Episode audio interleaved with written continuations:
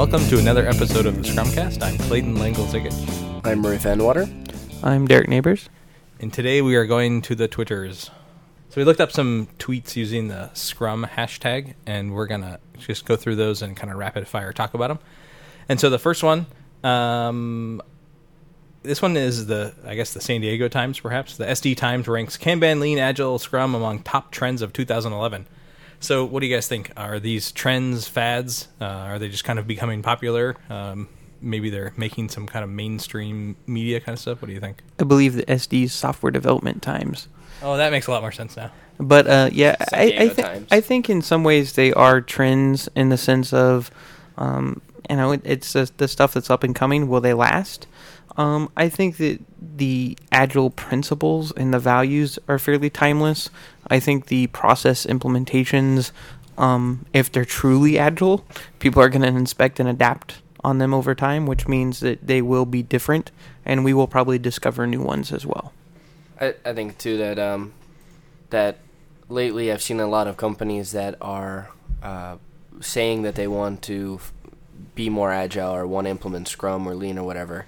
And I think that a lot of them are just saying that based off of articles they've read or people they've talked to and don't really understand what it's going to take. And that oftentimes it's going to take some, some sacrifice from themselves and from the organization in order to reach that end goal. And once they find out that that's part of the process, they're going to be disenchanted with the concept. Kind of like I really want to lose another 50 pounds, but I don't want to stop eating donuts. Sure, that'd be a good yeah, way to put it. Yeah, it seems like they're, um, you know, I don't know, with any software development stuff, there's always going to be kind of trends and waves of popularity, but it seems like some of this stuff has been uh, getting a little more mainstream, but it definitely feels kind of faddy in some uh, degree. But I think you're right, the agile values and principles, uh, that stuff will be pretty timeless, I think. Okay, so next up, uh, here's kind of a fun question. What do you get a Scrum Master for Christmas? Box of index cards. I, I think you've got a practical joke come in some way or another. it's just not you're just not having enough fun. Uh, fill their cubicle if you have cubicles up with popcorn peanuts or uh, something. You know, short sheet them, move their desk into a bathroom, something interesting. So for a while, we were actually collecting our used index cards. Like once the sprint was over, we'd collect our index cards and throw them in a box.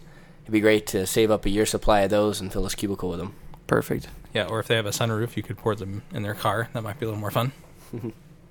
uh, so there's a tweet about they got someone got turned down for a scrum master role because they were too experienced. Uh, is that something that uh, like how do you become too experienced as a scrum master? I I think that uh, it sounds to me like what happened was they didn't want to hire him for some other reason, and they were too much of a pussy to say what the real reason was. So they told him he was overqualified for the position. They got the year two experience Right. answer. Yeah, I, I think most companies that, that do that for a position, what they're really saying is your salary range is beyond the scope of what we're willing to pay. Um, therefore, you know, it's easier to say, you know, it's easier to say you're too qualified for us than it is to say you're too expensive for us, um, because one makes you sound good, and another one makes us sound cheap. Yeah, I, I kind of wonder about. I think some a lot of companies have a hard time defining exactly what the scrum master is supposed to do. So I would be pretty impressed if there's a company that had the kind of formula so narrowed down they'd be able to tell if you were overqualified or not. Uh, so there's an article that kind of came out, and this tweet references it, but it's about the concept of after some time has gone by, most of the kind of agile quote unquote projects are really a uh, the author described them as water scrum fall. Uh, so there's some like kind of waterfall implementation of kind of requirements gathering and figuring out what it is. Then the work itself is kind of sort of done iteratively, uh, and then there's some kind of release process that's still kind of waterfally. Uh, what do you guys think of the scrummer fall stuff? Is that real? Does that exist? I think it depends on how you how you de- really define it. I think in one respect, uh, I think that most Scrum is mini waterfall in a sense of you're doing all of the cycles within an iteration, right? So you're only doing enough design, only doing enough architecture, only doing enough requirements definition at the beginning of a sprint planning meeting to last for a sprint. Um, so therefore, could you say that because you do that every single time, that these kind of uh, fall into a waterfall category? I, I think where the determination for me is it, the the actual process is a little bit different. You're not saying we're spending one day doing you know requirements definition we're spending one day doing you know development design one day doing development one day doing testing and one day doing releasing and that's a sprint or something thereof i, I think i think design and architecture and things evolve over time within a sprint i don't think things are is set um, but i can certainly see how people say you know you're doing all of these activities in a compressed time period but in reality you're still doing them sequentially Meaning, you know, I don't think we could ever do Scrum where we say, hey, we're going to jump in and we're going to start testing before there's code, before there's actual the entire stack of the code. Um, but I definitely think we can jump in and say, well, we don't even know what the story is, but we're writing code. Right? Like that would be irresponsible. I think the article that's linked as well mentions a second article that talks about um, that there's three types of Scrum teams: ones that don't practice Scrum at all, just say that they do, uh, ones that practice Scrum to the book, and a third team that does Scrum, but they make a lot of concessions uh, due to their corporate structure or whatever other factors in a place, like the traditional Scrum butts. And the article, uh, the, the main article that we're talking about, suggests that the that approach of doing strict Scrum, but then making the concessions where needed, might be the most pragmatic approach. So that might be uh, because it's the easiest to implement and it's uh, it's you know it's less painful. But I think that looking at that as pragmatic might be a mistake because if you're doing that, you might be ignoring the problems within your organization that, that strict Scrum is trying to uncover, and that you're doing you're avoiding those problems in the name of pragmatism. Yeah, so I, I definitely think it's it's the pragmatic approach in the sense of most bang for the buck, you know, right off the bat. The problem that you have is this is where I think we see the curves that say, you know, your implementation's going, whether you have a coach, don't have a coach, you know, your performance is going up, up, up, up, up, up, up, and then it kind of plateaus and then it'll drop back down and then it'll plateau and drop up and it never gets as high as that er, first initial piece. And i think that's because people do make all the concessions. It's kind of the race to implementation i.e you know we're going to do shorter durations we're going to do some things but we're, we're, we're making a lot of trade-offs to get that to happen. Um, and what they do is they never deal with the real problems. And so what happens is after the newness of this new process wears off people fall even further back into the bad way of doing things and you know performance drops again and then it's okay let's get serious about scrum again or agile again or let's switch to kanban whatever the the motivator is and then you see an uptick again and, until that kind of pain reaches. And i think uh, you know if they're going to be pragmatic about it when they get to the plateau stage they have to start to say okay now we're now we're going to start re- removing the but parts. We're going to start saying how do we get to to the real implementation and deal with what it exposes uh, so the next tweet um, kind of goes towards some of the kind of Scrum versus Kanban stuff, but it says Scrum is a diet, Kanban is a mirror. Uh, so I think this is kind of getting at you know the Scrum you know makes you or suggests that you make some changes to your process, where Kanban's kind of more let's visualize what you're already doing. Um, I think this is kind of an interesting anecdote. It's a it's a great tweet because it's kind of uh, link baity. You know, it gets people to. It's been retweeted a few times here, um, but I will say there's probably a lot of overweight people who have mirrors in their house, but that doesn't seem to help much. So I don't know what that says about this. So, so there, I, I saw an excellent TED talk in the last few days um, that, that, talks about some mythology about uh, a sailor going through where the sirens are located, and he wanted to hear the sirens, but he didn't want to be lured in to the sirens. So he asked the captain or the the crew on the boat to actually tie him down to the mast of the the boat so that he couldn't get out. And what what the the kind of theory there is that it's a commitment post, right? And so I think all the time in life we use commitment posts that say we're going to put something. If I'm losing weight, maybe I say I'm not going to let any junk food in the house. Um, maybe you know I say that I'm not going to go to these type of restaurants because I know that there's a weakness there, and so I'm going to commit myself to not being tempted by that. And so I, I, think that at times some of what we do in Scrum would be akin to that. I, I don't know if a commitment post is necessarily a bad thing. I, I think that if you rely on it long term, um, it's it's probably not uh, real healthy. But I, I would posit how do you uh, Amir doesn't tell you a whole lot um, in the weight aspect of okay maybe I see myself getting fatter, but if I have no clue on how to lose weight, Amir doesn't do shit for me. Um, whereas if I have guideposts that say like, hey, you know, here's some rules: don't consume more than 1,200 calories a day. Don't you know, eat after, but you know, whatever those commitment posts are, and I rely on them, and I start to lose weight. Now maybe the mirror becomes a better tool for me to say, hey, I see myself bulging back up again. Now I know maybe I need to go back to those commitment posts. And so I think doing it the opposite way is just a, a much longer, more painful um, way of doing things. Yeah, I think I think this is kind of just a funny little anecdote that goes, you know, cuts both ways. But um, I can imagine lots of different ways that I could probably stand in front of the mirror and make myself look different. So, uh, you know, it's kind of all how you, you, you know, you still have to perceive it somehow. So, uh, so this is kind of open-ended question, and it links to somewhere. But it's uh, the question is, when do you use agile methodologies uh, and techniques like Scrum? So I think a lot of organizations, maybe kind of going back to the trends of 2011, a lot of them say we have a software project and agile is going to make us go faster so we're going to use that but you know what are some ways that maybe a better way we can think about when should i uh, apply some of these methodologies and maybe when should i not That's a that's a tough one to give a blanket answer for. I think some examples.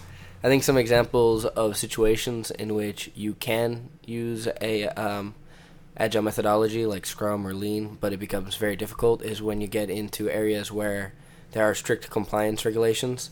Like if you're trying to do like uh, HIPAA compliance, or if you're trying to do I don't know any of the other like uh, FDA ones or anything like that. Like then it gets very difficult because a lot of times those compliance regulations require a lot of upfront documentation, and you have to get that approved, um, or they could potentially turn it down. And if you're doing that as you go, you might end up wasting a lot of investment money producing a product that gets turned down by the FDA when you could have caught that at the documentation stage. For me, I would say that the agile methodologies should be used anytime you've got a team of two or more people, um, meaning that they're really principles and values for how you work with other human beings. And so I think that's vital regardless of what type of work you're doing. As far as an implementation, i.e., Scrum or Kanban or etc., I think that that's really going to depend on uh, what kind of product you're trying to deliver, what kind of project it is, and what what things are important for success in that. But I think the core methodologies uh, apply to any kind of team. Uh, currently, today we're doing it inside of school districts. Uh, we're not doing Scrum, but we're applying a lot of the self-organization techniques um, and really even pushing it down to empower the students in the classroom uh, to do retrospectives with their teachers and get them more involved. So I think the principles go pretty much anywhere where you've got groups of people. Uh, so this next one's a, a good Scrum question. There's actually kind of two things in, inside, but it says, "Am I nuts to invest in specialization where I get the idea that Scrum is a is generalizing the team?" So two things: uh, Does Scrum is Scrum really generalizing the team, and then should you know, assuming it is, um, should you invest in specializing in some certain thing? So, I I personally am of the opinion that a jack of all trades is more valuable in the long term than a specialized individual, and I'm also the opinion that a specialized individual could be dangerous to your organization. If you got the one guy in there who knows how to do any particular task, let's say it's a DBA, or he's the only guy who knows how to do the build, that means that you now have a bottleneck. First off, your organization has to pass a hit by bus test. The guy could be a total dick, and you'd have to keep him around just because he's the only one who knows how to do that, or he could demand whatever salary. Um, I think that ideally you have a team in which everybody's able to perform every task, and it's okay that no one of them is able to do it as well as a specialist would be able to. I think the trade off that you get there, where you get a huge increase in flexibility, is more than worth it. So for for me, the big the big thing here is I've been around in technology long enough to see how fast it moves, and and the people that were highly specialized, um, you know, ten years ago, maybe I'm a Java programmer or a, a Delphi programmer. I'm a client side programmer. I'm demanding top dollar. I'm totally on top of event uh, driven window programming. Um, I'm I'm the crap, right?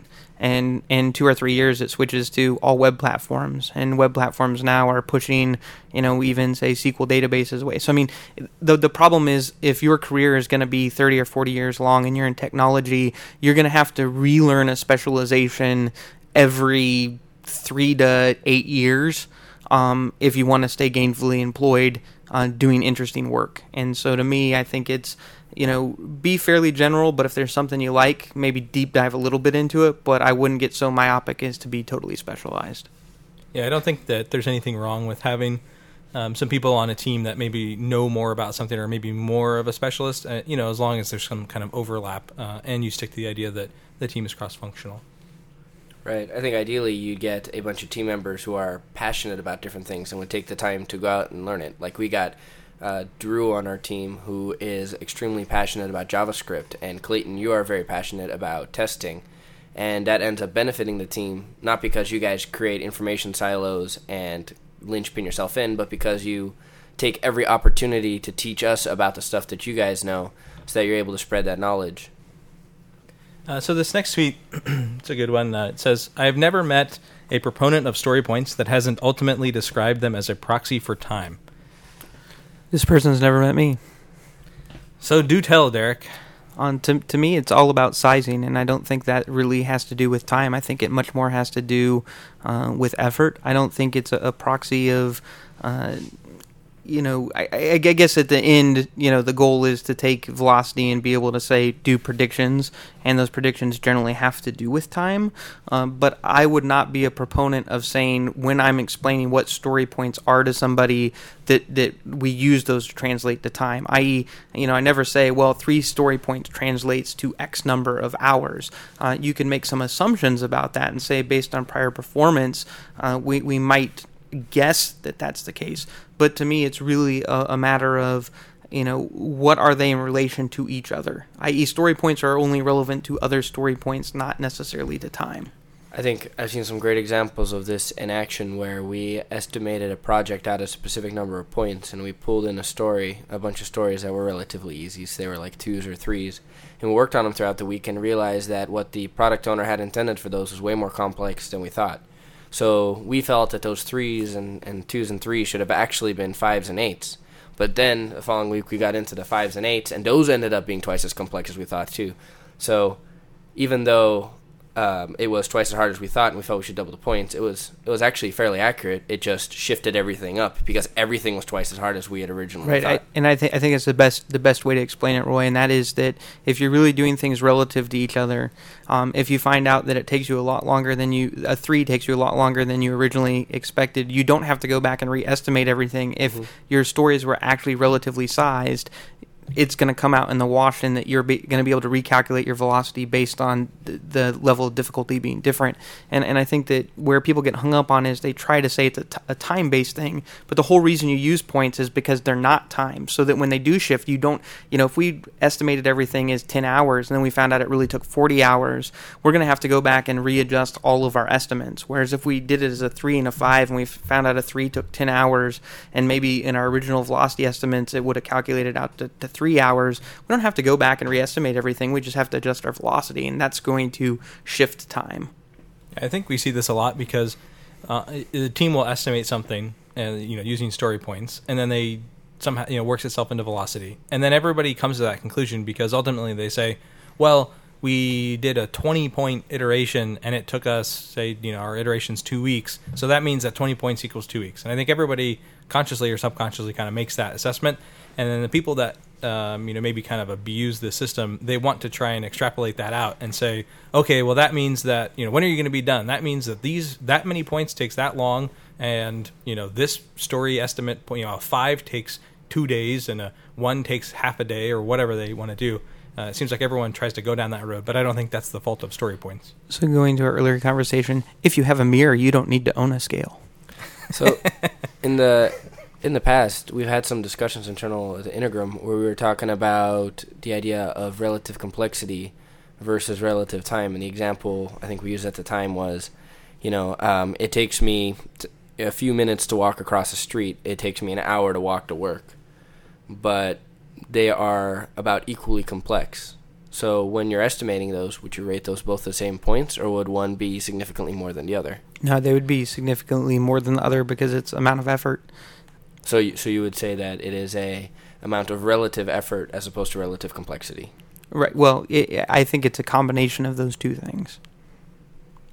All right. Well, that does it for the Twitters for this time. So, thank you guys. Hi, this is Mark Graban from leanblog.org. I'm looking forward to being a future guest on Scrumcast, but you can also listen to my podcast if you go to leanpodcast.org. I cover lean from a pretty broad perspective, including manufacturing, healthcare, and startups and software. You can listen to podcasts that I've done with Eric Ries, um, with Brant Cooper, and Patrick Vlaskovits on um, customer development. So you can find all of these on iTunes if you search for Lean Blog or go to leanpodcast.org.